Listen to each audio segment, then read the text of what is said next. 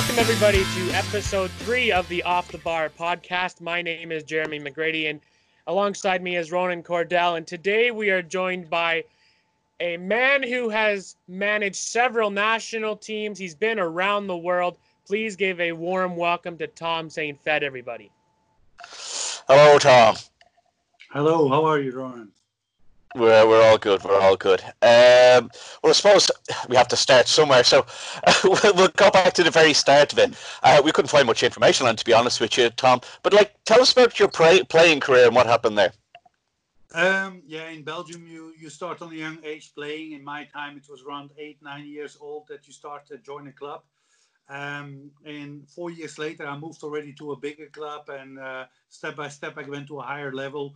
Came in professional youth setup, um, but I knew I could not really make a brilliant career as a football player. So uh, I had to combine it with a study. I played in the second and the third highest league in Belgium um, and, and did a study uh, in the meantime uh, for psychology, sport, and business psychology. So I made a combination. Especially, I choose also the, the study to become later a, a football coach.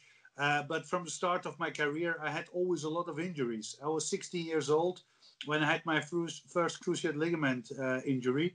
And um, on the end of my football career, I had six times cruciate ligament uh, injury and three times the ankle uh, ligament. So uh, I was more injured, I was more out than I was on the pitch.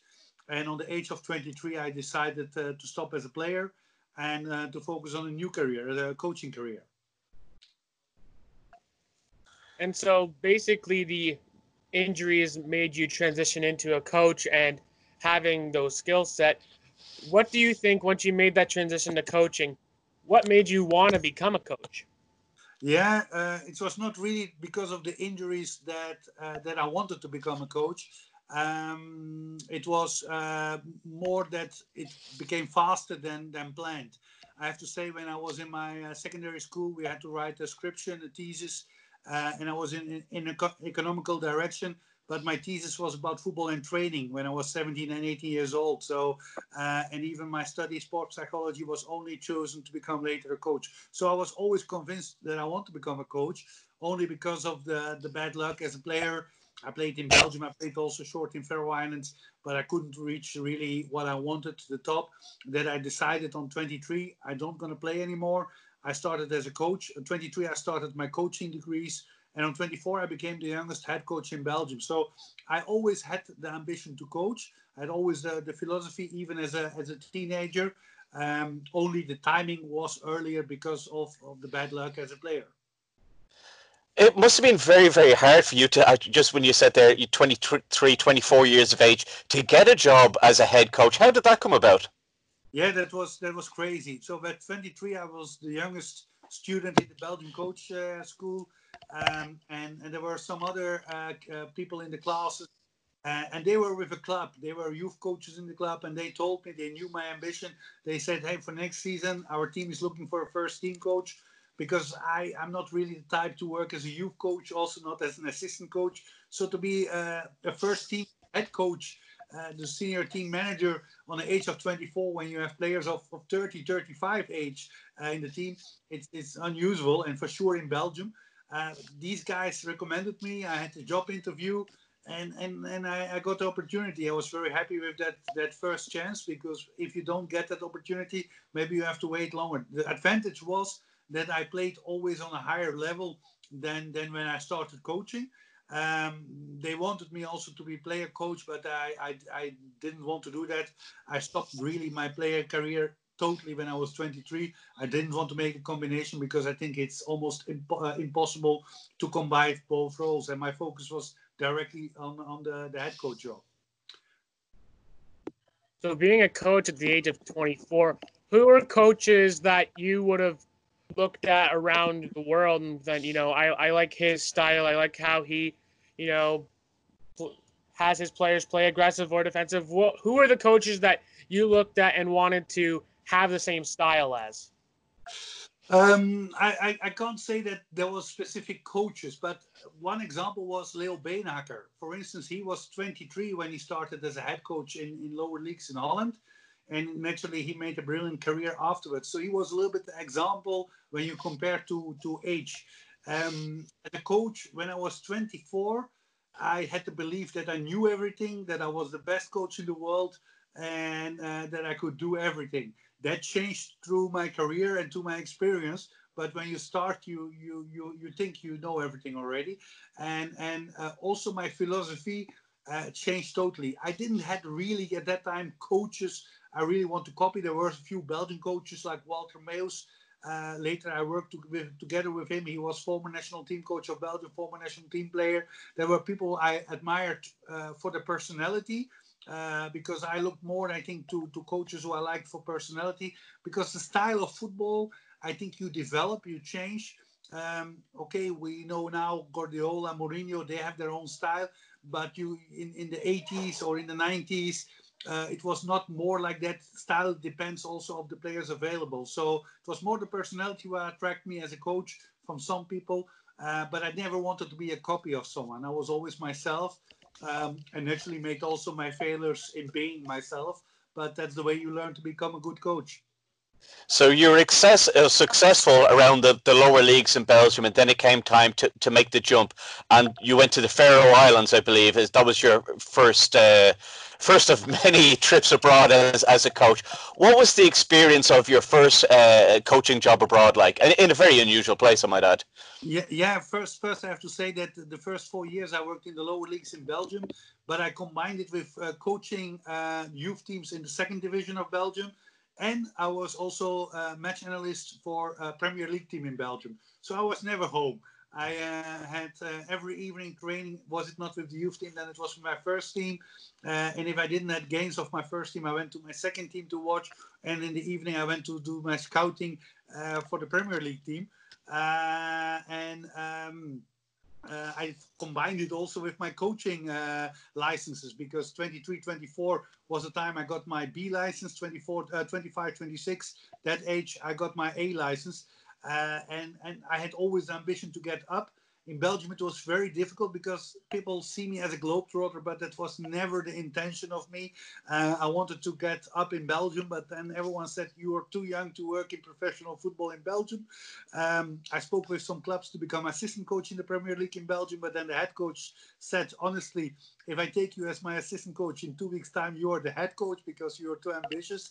So it, it was uh, very strange I wanted to get up in my own country. Didn't it was not possible. I was too young, and people were afraid to use me as an assistant coach. And so I was looking uh, outside the Belgian borders. In 2000, I got first an offer from Satellite Abidjan in Ivory Coast. I had a deal with them. I had an agreement, but that time there was a civil war around politics in, in Ivory Coast, and uh, I was only 27 years old. The Belgium uh, embassy uh, recommended not to go, and then I decided not uh, to go back to Ivory Coast. I was there a short period. Um, and then in 2002, I got the opportunity to become coach in Faroe Islands. And for me, I played in 1996 for two teams in Faroe Islands, in Klaksvik and in Tvøroyri. Um, for me, it's one of the most beautiful countries in the world. Still, after traveling so much, for me, Faroe Islands is uh, uh, maybe on the top two list of, of the most beautiful places I ever was. And um, it was it was fantastic. I was 28 years old. Uh, I could work in a professional setup. Okay, players were semi-pro. We had a few foreigners who were full pro, but it was perfect to develop myself in a beautiful environment uh, with the right mentality. Um, and yeah, from there, the start uh, around the world uh, of the, the trip around the world really started.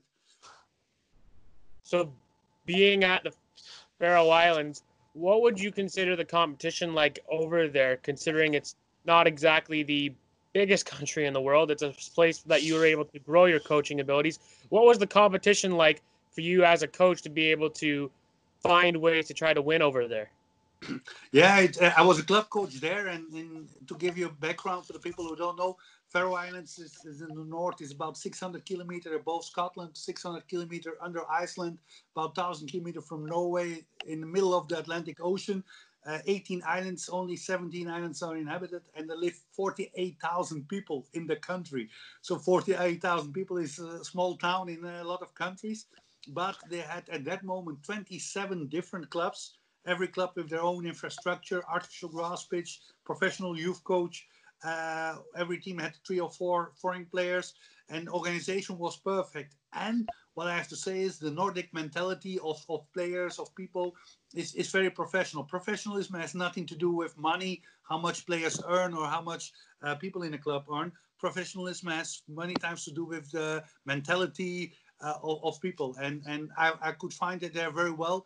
Uh, naturally, I was still young. Uh, I had older players and more experienced people around me, but it was a, a good step for me uh, to develop myself, uh, to get good results. The first year we ended second, um, and it, it, it was it was the right step in that in that time. Uh, the right move, and it's a beautiful country. I still follow it, and if, if people know Faroe Islands, it's a very small country, but they they were in, I'm not sure now, but they were uh, two years ago in the top 80 of the world ranking uh, with 48, 50,000 people. They beat in qualification uh, three, four years ago Greece, home and away. Uh, the time I was there, they played Germany. They lost at home 0-2 and in Germany 2-1. So it's it's not it's not the country where teams beat 7-0. The football is uh, is is, is uh, not full pro, but the mentality is is really die hard and uh, very good mentality. And players have skills because there's a good development from a young age, and most of the coaches are also qualified coaches there. Uh, was Brian Kerr the national team manager while you were there? Who? Brian Kerr. He was an Irish no, guy. He no, was no, the national no, team the, there. The, no, the Irish coach he came much later. Uh, the moment uh, Alan Simonsen was uh, just before I arrived there, and when I was there was Henrik Larsen, uh, a Danish guy who became European champion in 1992 uh, with Denmark. He was the coach at that moment. I think Brian Kerr came uh, um, middle 2007, 8 or something. Then I was already further in my world tour. Yeah, because I'm going to jump on to the next one because it was obviously great exposure for you. If if the if your next club, which I believe was was Telstar, I don't know if I'm saying that right, which is in Holland, which is uh, they're they're traditionally in the second flight, but one of the bigger clubs down there, I think. Yeah, but I was assistant coach there, and and and people sometimes didn't understand. Faroe Islands had had a league from uh, starting April till till October. Uh, you started preseason uh, in January. Uh, in October, everything was done. And uh, the new head coach of uh, of, of Telstar um, was a friend of me, Jan Poortvliet, a former Dutch, Dutch national team player, former PSV player who played in 1978 the World Cup with Holland uh, against Argentina, uh, and we were close to each other. I did my I did the trials as a football player at his club. He didn't give me a contract, but we stayed friends. And when he became head coach in Telstar, and I was on holiday in in my home country Belgium because the season was finished in uh, in in Faroe Islands uh, they asked me if I wanted to assist him. And naturally, Holland's second highest league, very professional, well organized, um, a total different style of football, but one of the top countries in, in football development. Uh, so it, I was at that time uh, 29, 30, and I got that opportunity. Uh, so I had an agreement for them. I'm going to stay here three, four months. But after one month, they asked me to stay. They offered me a three year contract. Um, so I discussed it with the first team in uh, B71 where I was coaching, uh, but I had also a contract with them, so uh, they didn't want to release me, and it made my time in Telstar a short period, um, but a good experience also again in my development, because yeah, Holland is always one of my uh, favorite leagues. And, and maybe very interesting in my philosophy in the beginning of my career, uh, till I worked in Germany, uh, I was a very big fan of Dutch football, uh, the nice combination football, offensive football. Uh, but we later come back to that, why it changed and uh, when it changed. Oh, okay. Well, I'm probably going to skip on a tiny bit there.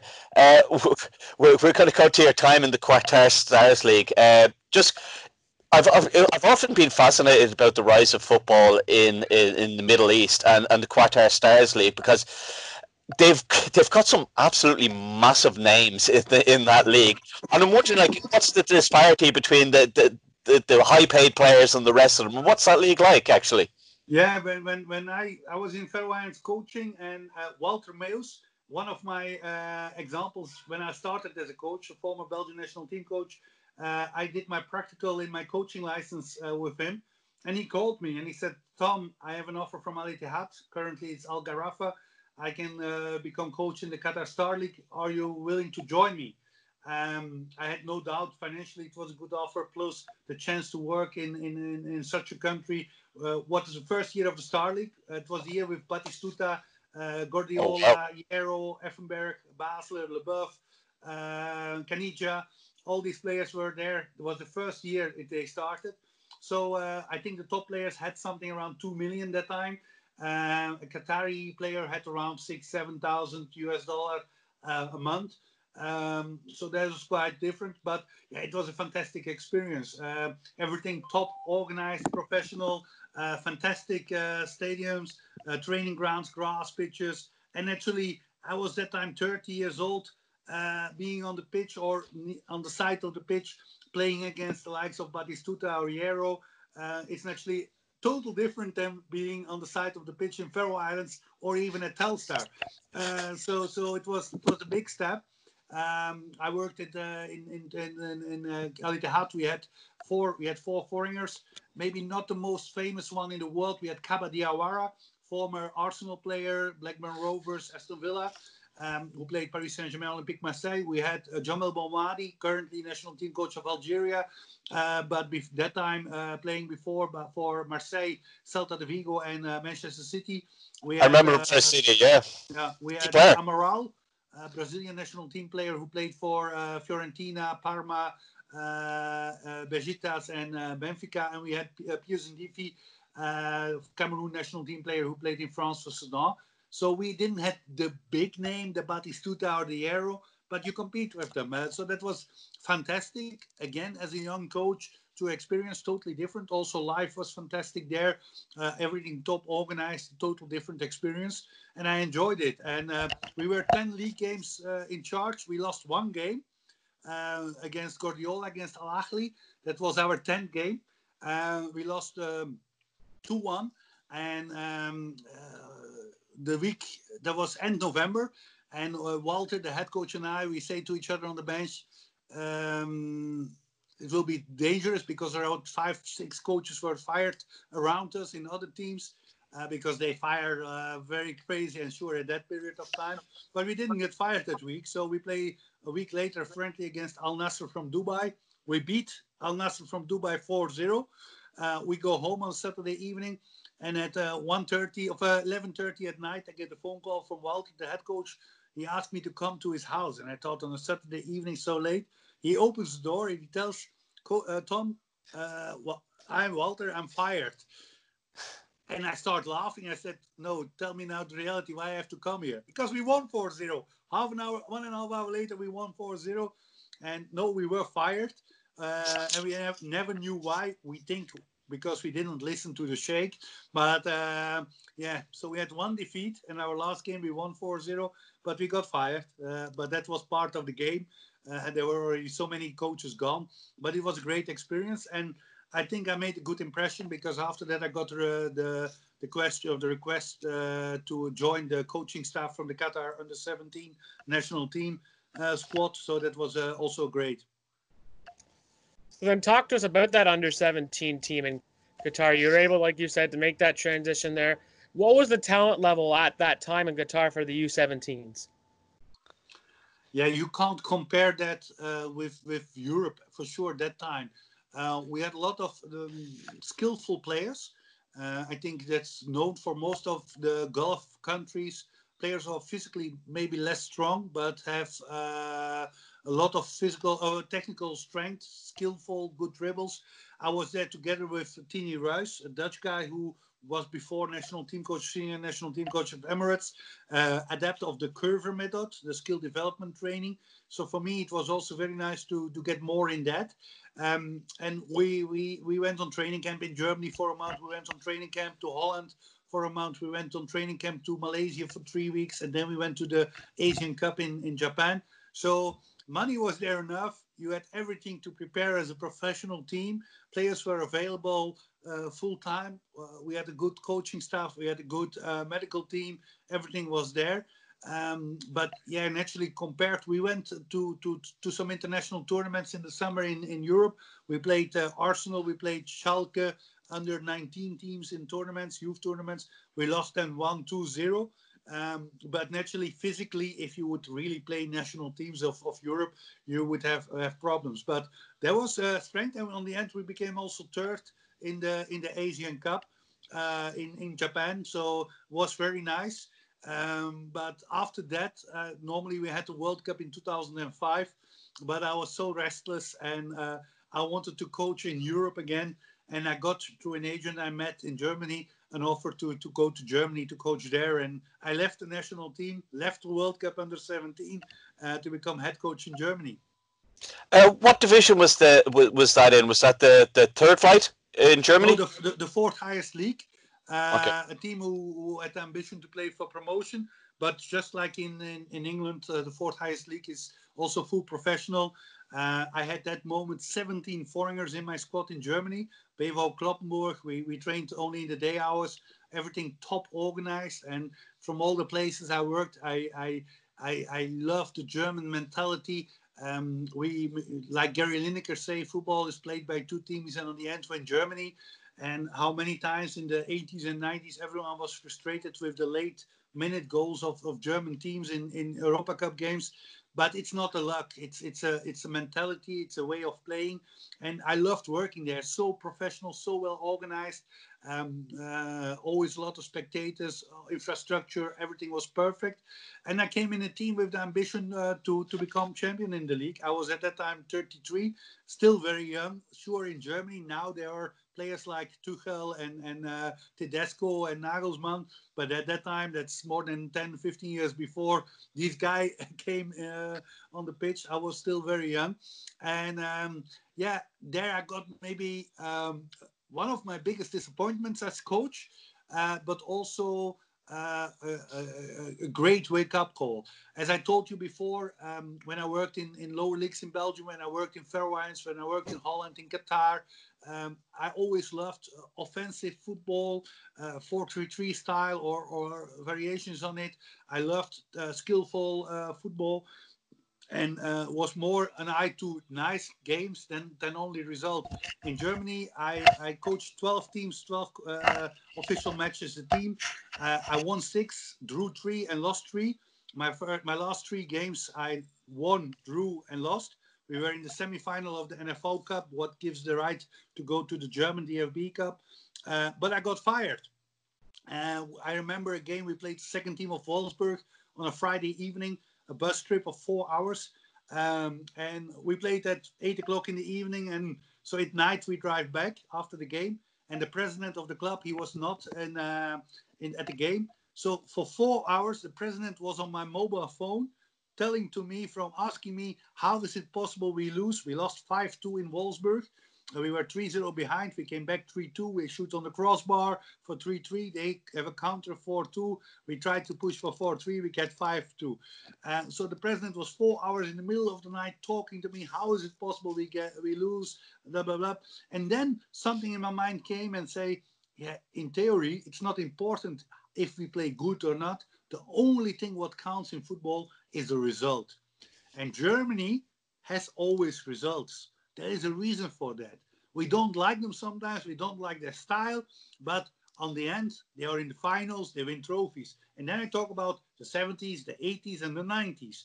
Um, and, and, and that was something for me, what I got fired, was very, very much down because I left Qatar under 17, left World Cup opportunity in Peru 2005 to become coach in Germany with the idea to make career in Germany, but got fired after 12 competitive matches. Uh, but that moment, I start to analyze myself, watch more and more German football, watch Italian football. For me, two countries who are famous for maybe not always the best quality, but always getting results. And there I changed totally my philosophy from the nice tiki taka football, from the nice um, style. I went to a coach who taught about first result and then uh, the style. And my next opportunity was coaching in Holland. I became uh, under under 19, under 23 coach of FC Emmen and director of youth. That was the first appointment in FC Emmen, uh, the second highest league in Holland. And it was perfect because I used, and it doesn't sound nice, but I used my under seven, under 19 team to try out my new ideas, my new philosophies of football. And in the beginning, people were were very negative towards me, players, parents of players. They said, "Has this something to do with football?"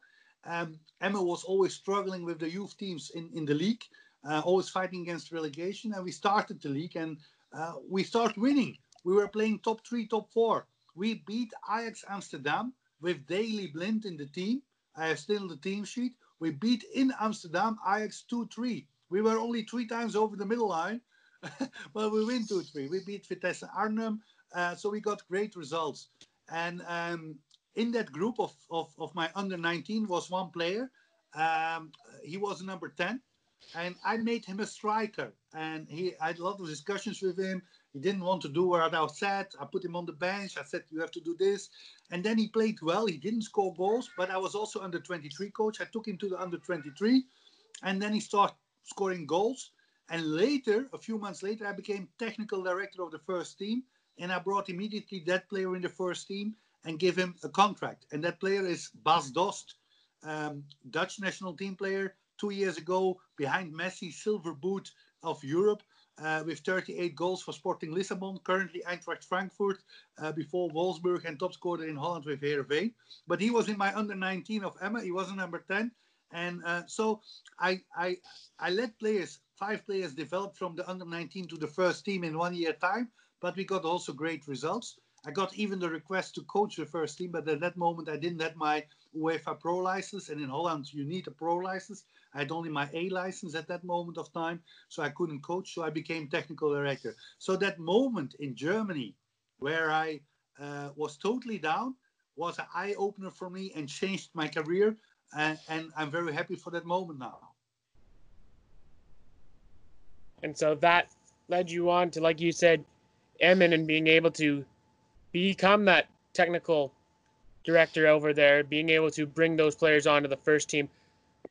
When you were there, what type of style did you like to like to put on? Like you said, you you changed from being an offensive guy going four three three to changing and being about the result. When you were able to get the results that you wanted, how happy were you about it, and what did you think post match after your games and thought, okay, that's the way I like to play? Yeah, we, we played the four four two three one style, ball loose four five one uh, with fast counter attack. We didn't need to have ball possession. Uh, we were a transition team, uh, and and uh, it was a different style of football. Uh, and in the beginning, like I said, I was never worried about my own thoughts. Uh, but you work in an organization with with with with directors, with other coaches, with parents, with players. Um, and and if you do this and you don't get results, it will be soon over. But because of the good results, everyone was supportive of it. And the general director of the club asked me even to coach the first team. They wanted to fire the coach of the first team in October uh, 2006 after he lost 5-0 in Go Ahead Eagles Deventer. Uh, but I didn't have the license, so they had to wait for that. So for me, um, there were two lines: the line of my own development and and and uh, finding new ways and naturally coaching youth is less stressful so you can try out more. Uh, the players were also very adaptive to what i wanted. They, they they really listened. And they were also motivated because they want to win also. They want also to beat ajax. They a few players made it to the dutch national team thanks to the good results because if you are in a winning team you will be noticed by the national team under 19 coaches and so. So it's a win-win situation.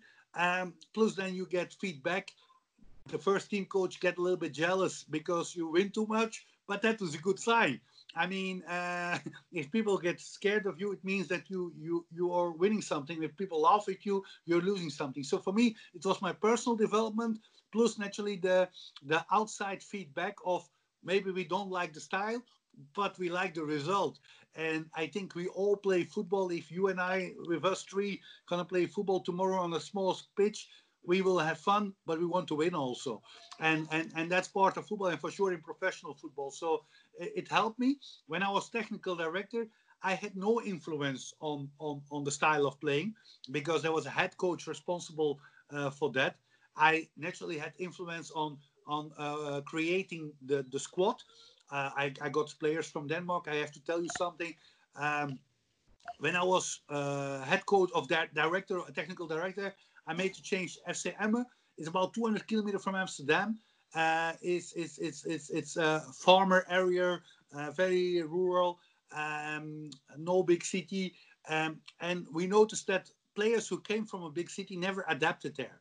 Uh, they, they, they always drove up and down to Amsterdam, 200 kilometers after training, even if they had an apartment in Emmen. So when I became director, I said we need to find players who who who are. Uh, my daughter comes just telling something. I'm sorry. um, we need to find players who who who understand the mentality of, of this area. And in the past, some Scandinavian players were successful. Mika Nurmela, uh, former Kaiserslautern, ex-Finnish national team captain. He played for Emmen.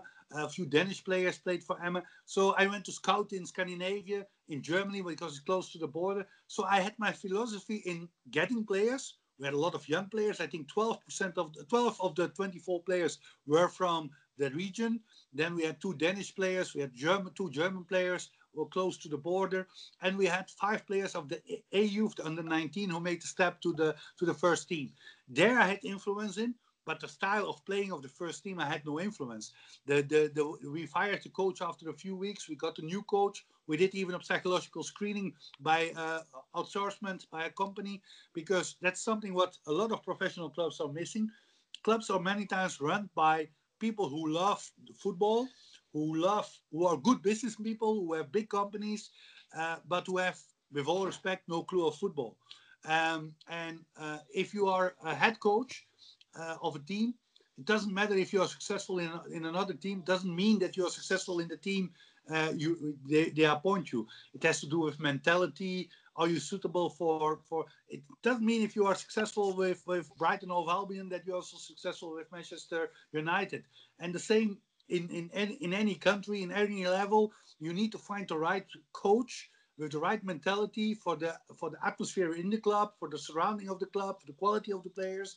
So we did a screening. We had naturally analysis of the CV. We had interviews with several players, but we did also psychological screening with the coach to see his leader capacity, his personality under pressure, and then we appointed the coach. So in that way, I had some influence, but not on the tactical things.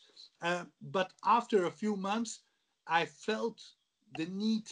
I was not always agreeing with the coach. I was many times not agreeing with the tactical choices of the coach. But me as a coach would not love a technical director to tell me what to do. So that was a little bit frustrating. I didn't tell him also what to do because I never liked it that people that I do something to people what I don't like people do to me. So I felt the need. Maybe it's not my job right now. I need to go back to coaching.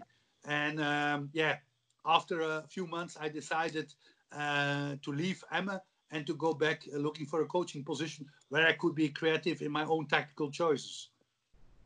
Yeah, so so during this time, you you've basically figured out the coaching system that that you want to go forward in your career with. Now, this might be jumping on a bit, but when you go on to a national team, like at least when you're at a club side, you can you can buy or, or, get in players that that play the way that you want them to play.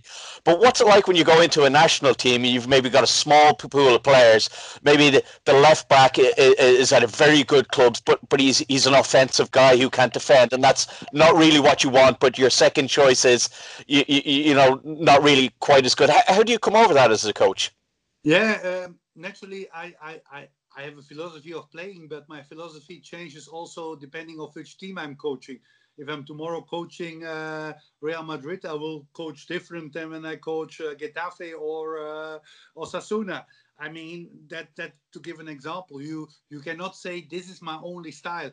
Uh, I have sometimes a frustration that people are so full of of Guardiola, but I would like to see Guardiola coaching tomorrow uh, a small team in a small league and see if he gets results with the players available. So I, as a coach, try always to adapt to, to, to the players available with my philosophy.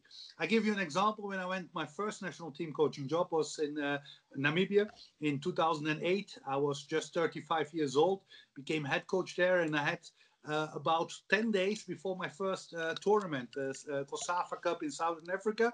Um, in Namibia, I had at that time there were a few professionals, but they were not released uh, for for the national team matches. So I had only players who played in the local league. Um, and people said you are crazy. Uh, you know how people think about sometimes African players not be able to play in the discipline and tactical discipline. Uh, as a national team coach, very little time. Uh, but I spoke with my coaching staff because I was new. I didn't know the players. I explained them my philosophy and asked them then uh, to to find the right players to, to execute that that system. My left back was a teacher. He was a teacher and playing in the in the, in the Namibian uh, league. Uh, but these guys my philosophy, my style of playing is very easy to explain. I'm so trained in it in a short period of time. I made so many moves. Sometimes I had only three days to explain my, my system to a new team of players because national team players are released on Monday. And if you play on Thursday or Friday, you don't have much time because they have to fly from Europe to, to, to the country you play. You have maybe two, three trainings days, and that's it. So very, um, very strategic, uh, good uh, uh, tactical meetings to explain step by step and to make it very basic. And I give the guidelines to players. And naturally, if you're longer in a country and longer in a national team, you find the players who can execute the, the, the things better. But to give you an example, with Namibia, they before my arrival, they had 12 games with the previous coach. They lost 11 of it. Uh, my first game, we won 3-0 against Comoros. My second, we drew against Lesotho. My third, we won 1-0 against Malawi uh, better ranked teams than us. Um, we, we, we beat uh, Zimbabwe 4 2, who was 30, 40 positions better ranked than us. And we played even, that was already after two years, we played South Africa 99 days before the World Cup. South Africa with Carlos Alberto Parreira, uh, former Brazil world champion, in Durban for the opening of the stadium. And we kept them on 1 1. We were leading 0 1 till the 17th minute, and then they scored 1 1 for 50,000 people. Me, with only uh, semi-pros and one or two pros against a full pro team who had played the World Cup. Another example, when I signed in 2011 with uh, Ethiopia, my first match, Ethiopia lost 4-0 uh, before I arrived. They lost 4-0 in Nigeria. They fired the coach. Um, so I came in 10 days before the next match uh, against Nigeria at home. And all my Nigerian, all, all my Ethiopian players were local based. The highest salary was 200 US dollar of my players. And we played Nigeria with John Obi Mikel, Taiwo, Yobo, uh, all the big stars of uh, Musa, all the big stars of Nigeria. We were leading 2 1 till the 88th minute. And on the end, Yobo scored the header 2 2. So, I mean, you can say the quality is totally different. Um, Nigeria must beat us 4 0, 5 0. South Africa had to beat Namibia. But I think as a coach, if you have a good system and you can explain it very good, simple, you can give the guidelines, the tools, it must be possible with any country, with every country you work, with every type of player to introduce it uh, because it's very basic and it's a clear guideline. Uh, so when you were doing these national team jobs at both Namibia uh, and uh, uh, Ethiopia. Were you based in Africa? Because I assume that there's an awful lot of local leagues, and you, you probably spend a lot of time watching football games. Yeah, um, for me it was always important, uh, for sure, in the countries where I had uh, the majority of players in the local leagues to stay in Africa. I lived uh, uh, of the time in Africa. Uh, in the countries. Uh, Namibia is one of the most beautiful. When I spoke about Faroe Islands, uh, about top two countries in the world. Namibia is in that top two of, of living. Fantastic place, uh, very modern, well organized, uh, beautiful country, fantastic mentality. I lived there. And um, a Dutch friend who I, who I worked together with in Emmen a few years before came to visit me in January 2009 in Namibia. He stayed in my house. He was 30 days uh, with me and he counted that we saw 28 league matches in 30 days. So wow, that's a lot. So so yeah, for me it's not a punishment. I love to watch football and how more football I see in local leagues and not always the big teams. Uh, when I was even and that's not only Africa. When I was national team coach of Malta, um, in Malta you have four leagues, uh, and then you have the Golden League, two leagues. Uh, I saw all the teams in Malta.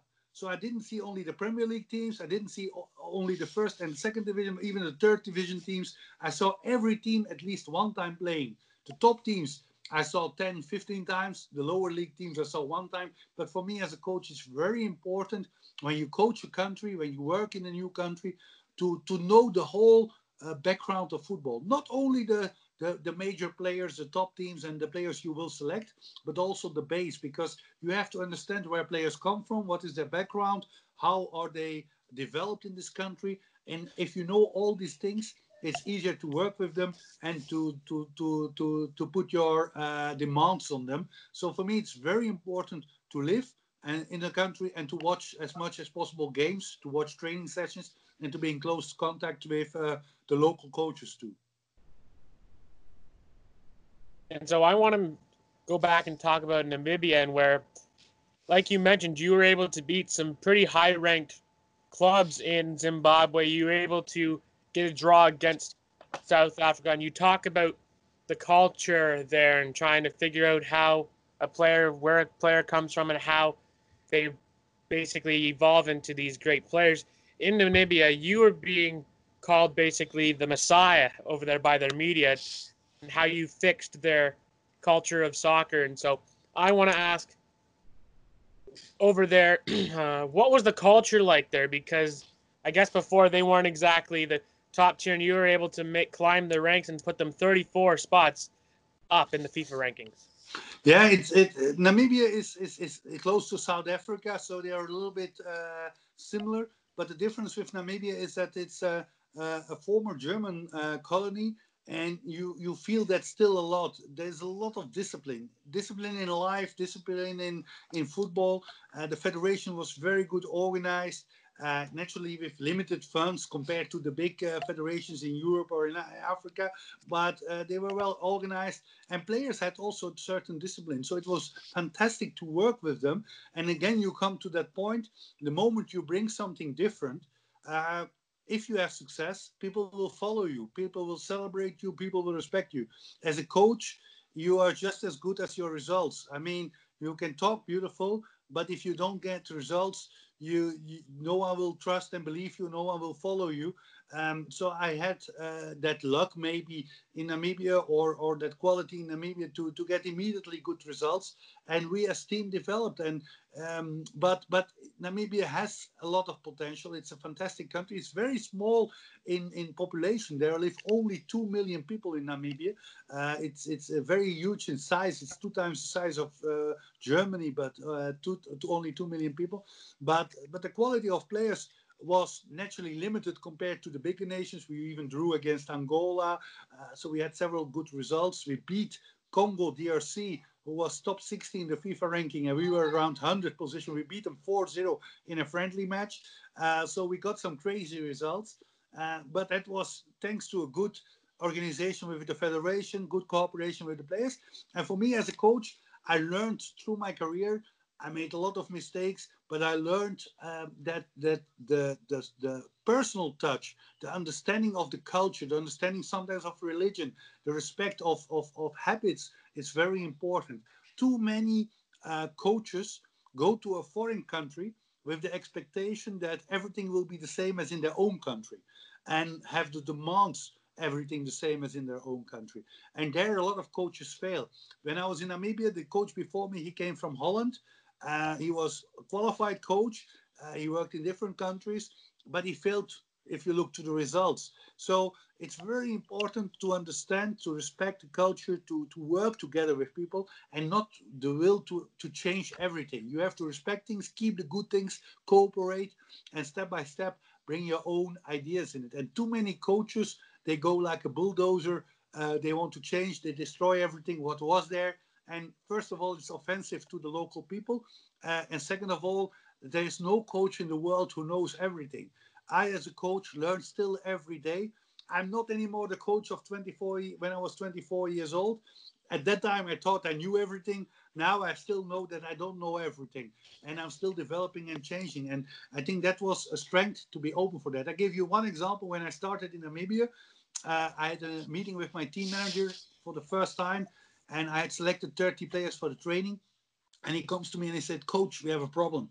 Uh, I have only 20 blue socks for training, and the rest are white socks. And I looked at him, and his name was Tim. And I said, Tim, do we lose the match if we train in blue and white socks? And he was surprised with my question and he said, no. I said, then it's not a problem for me. I think sometimes coaches make too much problems on not important things. And you need to focus on the real important things. What's important is naturally a good ball, good training ground, good hotel, uh, good food, this kind, maybe good uh, transport if you have got flight connections. But too many coaches lose energy and time on non-important things, things who have no influence on the result. And as a coach, you need to focus on that. And for sure, as a national team coach, where you have very limited time to work with a team. Focus on the small important things and not on the not important things. I think you've touched on it a little bit, but uh, I wanted now that you're you're coaching national teams, like uh, apart from the culture, what is the main difference between uh, coaching a, a, club side and coaching a, a, national team, and what's the differences and what uh, what what is similar between them?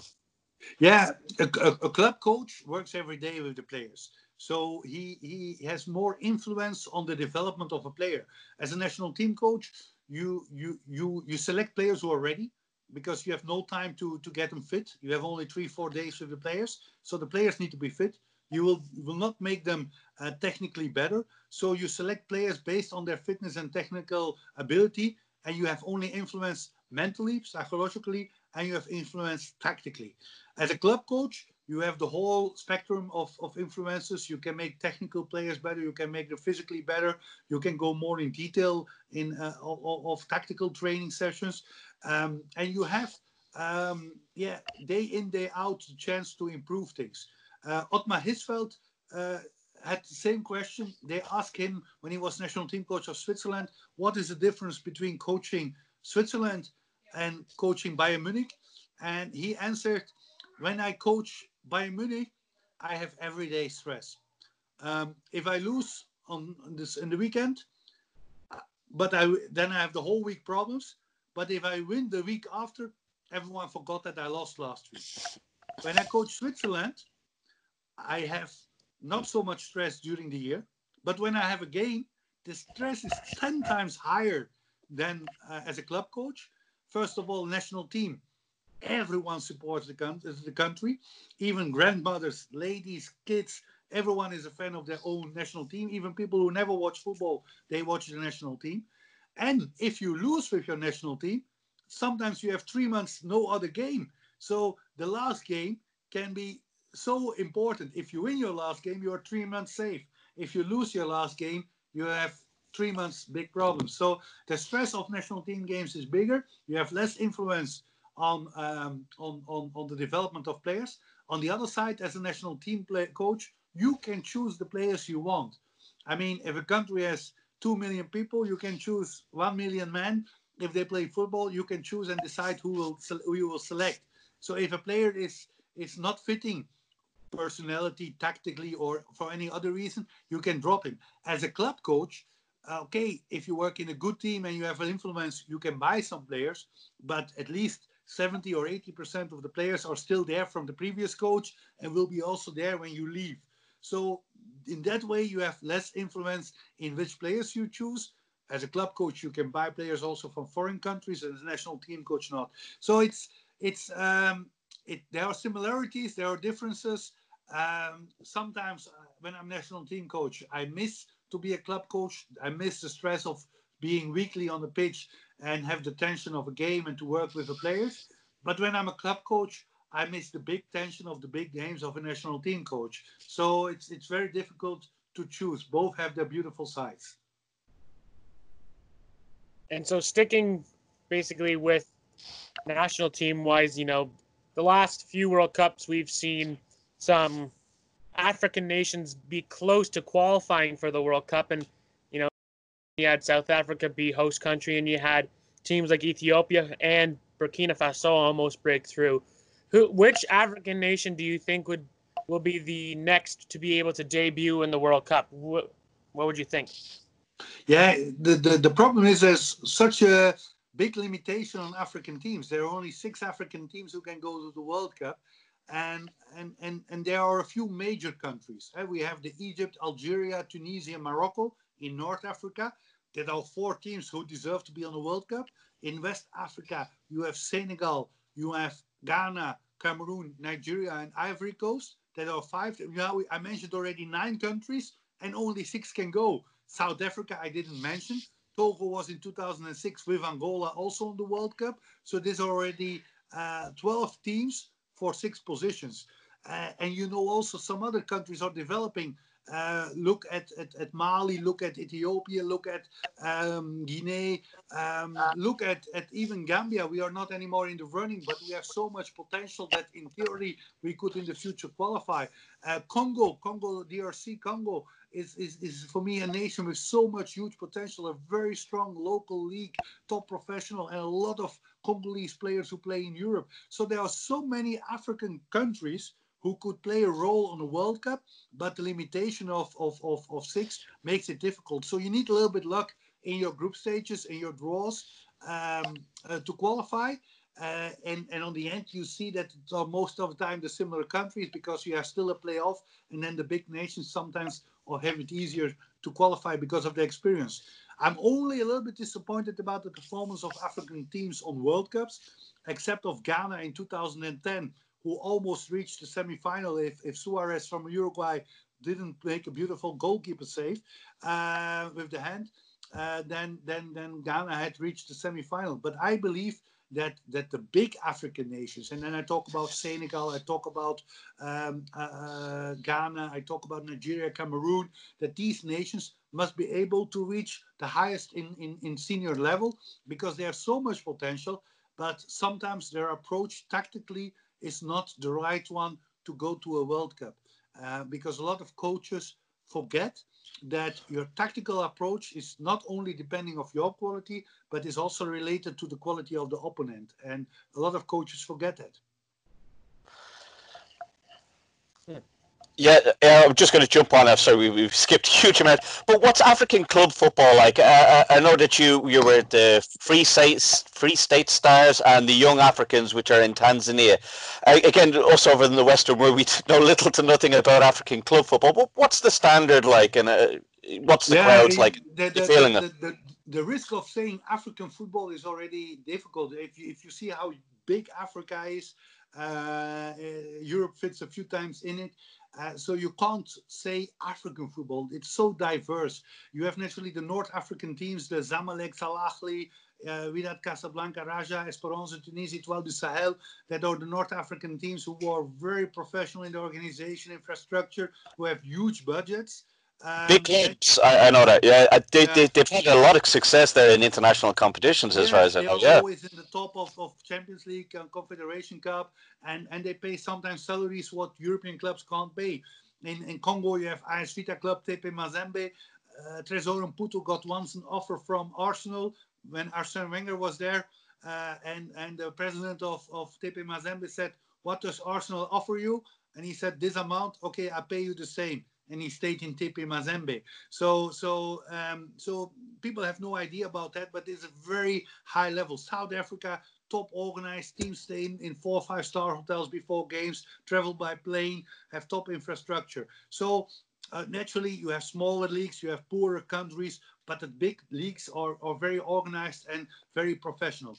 Uh, Free State Stars was naturally one of these leagues of teams in, in, in a very well organized league. South Africa after the World Cup, beautiful World Cup stadiums. Um, they have the, the English Premier League as as as as as, as uh, example. Also from broadcasting, all games live broadcasted, a lot of TV shows. Very nice level of football. Uh, maybe not the highest in African football, uh, but top organized. Um, when we talk about young Africans, I think that's totally unknown for people. But I'm going to give you an example. In, in Tanzania live about 45 million people, and there are 10 million people member of Young Africans. Um, when I arrived in Tanzania, um, the people from the club came and watched me before uh, the the the, the uh, immigration if I had nothing red on because the biggest opponent is Simba. They play red and white. Yanga play yellow and green and they didn't want that I wear something red because outside were four, 500 people standing with scarves, flags, waiting for me as arrival as new coach. television crews. Uh, when I arrived there, I was escorted to, to the to the the infrastructure of the club. And my first two training sessions, they closed the center and asked money on the spectators to come and watch our training session. 10 shilling, not much, but my first training sessions were 1,500 paying people watching my training in, in Tanzania. Um, my first friendly game against a local team were 15,000 people in the stadium. We played our league games in the national stadium. It was our home ground. We had always around 40,000 people. We young Africans go on training camp in Turkey uh, the last years. They go always to Turkey in, the, in January on training camp where the European teams are, and um, so it's it's it's it's crazy. We won the CECAFA Cup. It's a little bit the Champions League of East and and Central Africa. We were invited by Paul Kagame, the president of Rwanda, at his place. So it's it's quite it's it's it's huge. We played one game a thousand kilometers away. We left the day before with our own bus. We stayed in a hotel. 50 kilometers before we arrived in Beira, there were cars waiting for us to escort us to the town with flags. And we played thousand kilometers away from Dar es Salaam, and there were 20,000 people in the stadium, and 19,500 had yellow green on the colors of young Africans and not of the home crowd. So uh, sometimes there are countries, even Ethiopia. I never coached a club team in Ethiopia, but teams like Ethiopian uh, Coffee, like St. George.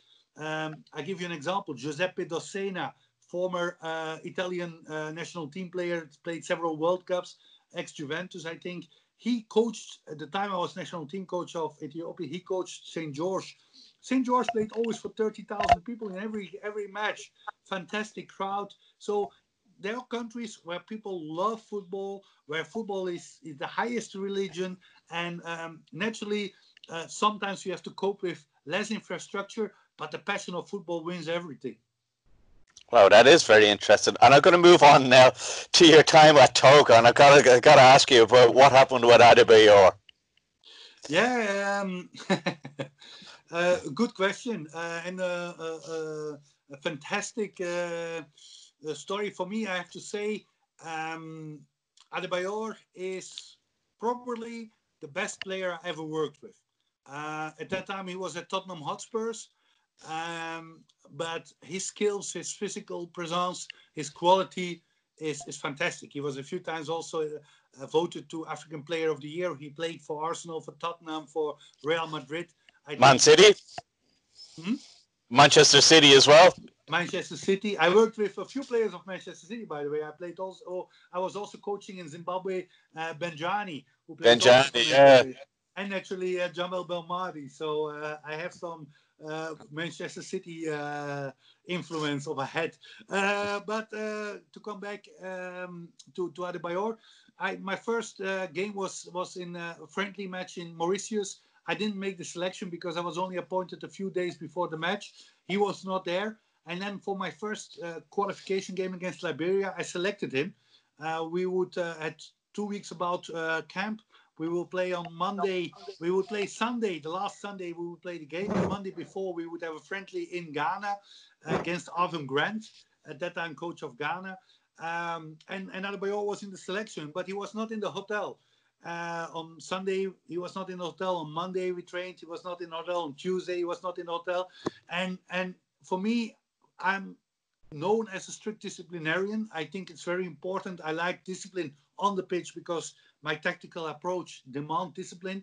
But you can't have discipline on the pitch if you have no discipline outside the pitch. So for me, it's very important that players, when they come to national team or when they are with the club, that they respect the rules, stay in the hotel, be focused on the team, don't do other strange things. Um, that's for me very important. Um, so in, in Togo, it was the same, and, and Adebayor is a big star, but I had a lot of big stars in Togo. I had uh, Mathieu Dossevi, that time Olympiacos Piraeus. I had uh, uh, Romao, that time Olympique Marseille. I had uh, Floyd Ayité, later Fulham, uh, that time Bastia. So I had a lot of, of, of players of high level, Serge Gakpe, that time Genoa. So you can't say we have only local based players and one star. We have a lot of big players. So he was not there. And on, on Wednesday, we will play 11 against 11. He's not there. About 5,000 people are watching the training. About 30 television cameras are there. Uh, and we are 40 minutes training, and I hear the noise of a motorcycle. And uh, I look up. I'm standing opposite of my technical bench. On the opposite side is uh, is, is uh, my coaching staff and the media. Um, and I look to my physical coach who is with me, who worked with me in South Africa, in Bangladesh, different countries now, also in Gambia. Uh, and I look at him and I said, "What is that?" And a guy comes in in a motorcycle, two wheels in front, one wheel in the back, leather suit on, helmet on. He steps up, tall guy, to his leather clothes out. He has exactly the same training clothes on as us. He runs over the pitch, comes to me, shake my hand, and he say, "Hi, coach. I'm Shea Emmanuel Adebayor." I said, "Yes, I know that." um, and I told him, I said, Shea, uh, I expected you in the hotel. Yeah, sorry, coach, uh, but can I train with the team? And we were playing 11 against 10. I missed one player. I said, no problem, make a warming up because I didn't want to make a fight, a lot of media. And so I said, but please come after the game uh, to the hotel. Uh, and he said, okay, it's no problem. He trained fantastic level, trained fantastic. In the evening in the hotel, no Adebayor. Thursday, no Adebayor in the hotel, not on training. Friday, we play again 11 against 11. Who is on training? One minute after we started, Adebayor. And he comes after training to me and he said, Coach, I'm ready for Monday for the friendly against Ghana. I said, Shea, you will be not in the squad uh, I asked you to be in the camp. Yeah, but coach, I'm Adebayor. I said, no, Shay, I want you to come to the hotel to be part of the team. If you're part of the team, you can uh, uh, join the team. Otherwise, not. Um, so he was not in the squad. Finally, he came by private plane to there. He he watched the game, uh, and the day after, he was the first one in camp uh, in for our preparation for the Liberia qualification game. He was the first one at lunch, dinner, breakfast. He was the first one in tactical meeting. He trained fantastic. He played uh, against Liberia and scored the winning goal. So um, yeah, maybe when I when I look now, I would have done things maybe different. Uh, but I was also new in the job. Um, I had some background information from people and naturally, as a new coach, you want to make very clear these are the rules, and I can't make differences uh, between people. But I have still contact with him. Uh, when he moved to Paraguay, I messaged him to congratulate him. Uh, we have a short chat, and for me, like I said, uh, he is probably the best player I ever coached, and I have huge respect. He had a fantastic career. I think he's an example as a football player for so many African players. Uh, the career he made uh, is fantastic. Uh, but naturally, it's not always easy if you play that level um, to, to, to, to be part of a team because the whole society, the whole population uh, treats you as a king. Uh, but when you're a football player, you are one of the 23 kings in the squad and not the only king, and, uh, and that you have to know naturally. So then we'll move on to your most recent national team in Gambia. And what was that like being able to go there July in 2018? Yeah, uh, I I played with Namibia. I played in, uh, in, with Namibia in 2010 against Gambia. We lost 3-1 there, and I was impressed by the atmosphere. The stadium was full, fantastic football atmosphere and I knew naturally that they had quality because even in the end 90s, beginning 2000s, there were several Gambian players playing in, in Belgium. Um, so it was always a little bit since 2010 and even earlier, it was always in my mind from once I want to coach Gambia. And I was in touch with some people. And when the opportunity came in, in July 2018, I had no doubt to take it. I, I, I checked all the Gambian players, possible Gambian players on internet, and I was convinced that there was so much potential. Gambia, uh, before my arrival, uh, had in five years' time not win won a competitive match, and in history of Gambian football, never won a competitive away match. Um, so I was a little bit surprised when I saw these stats, looking to the, the availability of, of players. And I came in after that they lost against Benin, the first qualifier. And my first game was in, in September 2018 against Algeria with Djamel Belmadi as coach, uh, my former player of Al Ittihad, former Manchester City player, and Algeria naturally with Damaris, with Brahimi, Feghouli, Slimani, uh, all these uh, guys well known all in Europe. So we were the underdog. Um, and yeah, it, it, first of all, I was very happy with the opportunity, but I was also convinced that we had the potential. And it started uh, very well. Um, it was a crazy start, to be honest, because uh, we had the stadium, or we have a stadium in Gambia with a capacity of 25,000 people. Uh, my wife and daughter, my daughter was uh, that time exact two years old. They had VIP tickets for coming to the game, uh, and the people told them the game is at 4:30. You have to come two two hours before the game, otherwise you can't enter the stadium. So my wife with my two-year-old daughter arrives at 2:30 in the stadium to for the game at 4:30, um, and it was already crowded. She was sitting in the VIP. Uh, we are coming one and a half hour before the stadium is already full. Uh, so we walk on the pitch. It looks crazy. Um, the game was postponed with one and a half hour till six o'clock. So it means that my wife and daughter had to sit three and a half hours in the stands waiting till the game could start there were instead of 25,000 people, there were 45,000 people in the stadium. The people were sitting in the in the lights on the stands everywhere. People were jumping from the stands. They had to call the army and the police. People were sitting on the on the tarmac around the pitch. Uh, everywhere were people sitting. Uh, the likes like Mahrez didn't like to play. They were trying to to escape it because yeah, it it was a little bit uh, strange feeling with the fans so close to you. Um, and yeah, we had a great result. We played 1 1 against Algeria. People were very enthusiastic. Players were very nice. And it was a start of a very good uh, yeah, future with Gambia. And uh, I had a contract, a nine month contract with them. Uh, we, we, we drew in Togo. We, we, we beat Benin, first victory in five years' time. We drew again in Algeria qualification match, and we had still a, a court case in, in CAS running to go to the AFCON. Gambia never qualified for a tournament. We failed in that uh, court case. But now, uh, two years later, we are top of the log in a very tough group because when I took Gambia, we were 172 on the world ranking. Now we are 159. It's very difficult to move up. In the last summer, we played two friendlies. We beat Morocco, the World Cup team, with uh, with the likes of Ziyech, now Chelsea, we beat them 0-1 in Morocco. Uh, we beat Guinea, uh, Conakry, strong country. Uh, and uh, yeah, we are now leading our qualification group. We are 159 on the world. We are the smallest team. We are leading ahead of Gabon, uh, who are 83 on the world, ahead of DR Congo, who are 54 in the world, and of Angola, 120 in the world. And we have our first away victory in competitive football in history of Gambia. We won 1-3 in uh, Angola. So a lot of uh, a lot of history is already made. Also, the last two years, about 17 players made their debut in the in the in the club. We have the likes of Musa Barrow uh, from Bologna, Ibrahima Colley from Atalanta Bergamo, uh, a lot of young players.